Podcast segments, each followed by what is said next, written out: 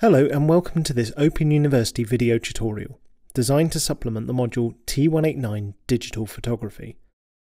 In this tutorial we're going to take a look at the histogram tool along with the basic adjustment tools for assessing and adjusting the exposure and tones in an image. In the develop module the histogram is located at the top of the right hand panel, here. The histogram itself is a graph showing the brightness values for the selected image from 0 to 100%. On the far left, the values close to 0 are the deep shadows and the blacks. Moving towards the middle, the tones get brighter into what is traditionally termed the midtones. Moving towards the right, things get brighter still until they reach 100%, which is white. Lightroom itself divides the histogram into five sections to make it slightly easier to adjust specific tonal properties of an image. If I put my mouse over the histogram here, I can show you these. On the far left, we have the blacks. Next to that is the shadows. These will be the values that are slightly lighter than black, such as the dark tones in the foreground here, and the reflections and some of the tones in the bridge here, whereas the blacks will be those very dark tones up here and here. Following on from the shadows, we have what Lightroom calls the exposure values, which are the middle exposure tones. These will probably be some of the sky here, the reflections here, things that are neither too dark nor too light. Moving on to the right, we have the highlights. These will be those areas that are brighter than the midtones, but not completely white, such as the areas of the sky up here and down here. The far right of the histogram is the whites, which will probably represent the very brightest values of the sky, which appear as white. Each of the tonal ranges in the histogram has a corresponding slider down in the basic adjustment panel here, under where it says Tone.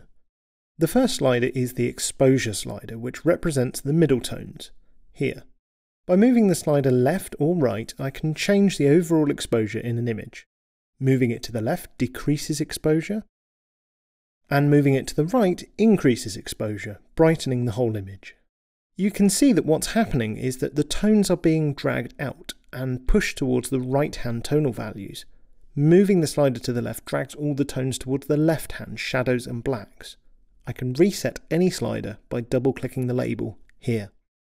The next slider I'd like to look at is the highlights slider. This adjusts the highlight values, which are those between the midtones and the whites. So let's have a look at these. So I can darken these down and get a lot of detail back in the sky, or I can brighten them up and push them towards the whites, overexposing the sky. Again, let's reset that for the moment. Next, we have the shadow slider, which does the same thing but for the shadow tones. I can push them up towards the midtones, which will increase the brightness of those tones, such as the bridge here and the reflections, without affecting the other values. Conversely, I can bring them down to make them darker, pushing them towards the blacks. Notice how the other tonal values, such as the sky, have not changed significantly. Of course, there will be some change as there are some shadow values in the darker clouds. The whites, as you might expect, are the very brightest values in the image, Again, I can adjust these down or up. You can see that dragging it down doesn't affect many of the other tones. I'll just drag it up a little to overexpose the sky. The blacks should adjust the darkest tones in the image, those closest to black. So you can see that we can push this up or down as before. The image that we're left with here is what you would call quite a high contrast image, and it actually suffers from some overexposure and underexposure due to my deliberate manipulation of the whites and black sliders. The reason for making these final two adjustments was so that I can show you another useful function of the histogram, the exposure clipping warnings. These are located up here in the top corners of the histogram. I can click them to turn them on individually, or I can press the J button on my keyboard, which turns them on both together. The blue colours here show areas of shadows that are clipping, that is to say, areas that are pure black or zero on the histogram. It's a good idea not to have too many of these clipping shadows, although some scenes will work better than others. The red values are the areas of highlights that are overexposed, or clipping into white. Again, you don't want any of these if you can possibly help it. If you ever have any clipping warnings, you can dial them out using the sliders as we've already seen. That looks much better. This is still a high contrast image because of the range of tones from shadows to highlights, but it's much better for having those clipping highlights and shadows reduced. High contrast images usually have a lot of visual impact, but sometimes your images will be very low contrast, such as this one, taken of the Jubilee Bridge in London. You can see the low contrast reading on this histogram because all the exposure values are bunched into the middle, with almost no shadows or highlights. At this point, it's worth noting that the tonal ranges in the histogram can actually be adjusted without using the sliders. You can simply click and drag the tonal range that you want and it will change. So here I can just adjust the middle tones slightly. Sometimes low contrast images can work, but here I think it lacks impact and it just looks a bit flat. I always like to see quite high contrast in images which have strong lines, but it's down to you and your personal taste.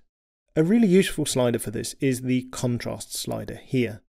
Dragging this to the left decreases the contrast even more, and dragging it to the right increases the contrast, and you can see in the histogram that it stretched out the tones both to the left and to the right. There are now more shadows and maybe a few more highlights too. I'll just slightly adjust the exposure here. You can see that actually dragging the histogram to adjust tonal values is a really great feature because you can watch the histogram as you make the changes. Let's add a little more contrast. Of course, we can extend that further by darkening the shadows, brightening the highlights, darkening the blacks, etc. One thing you'll notice is that it's also increased the saturation of the colours but the saturation slider hasn't been changed. Let's do a side-by-side -side comparison. This is an interesting byproduct of increased contrast. Sometimes it's useful, but sometimes you want to be careful not to oversaturate things, where the colours might look false or unrealistic. We'll continue looking at the histogram and the basic panel in the next tutorial.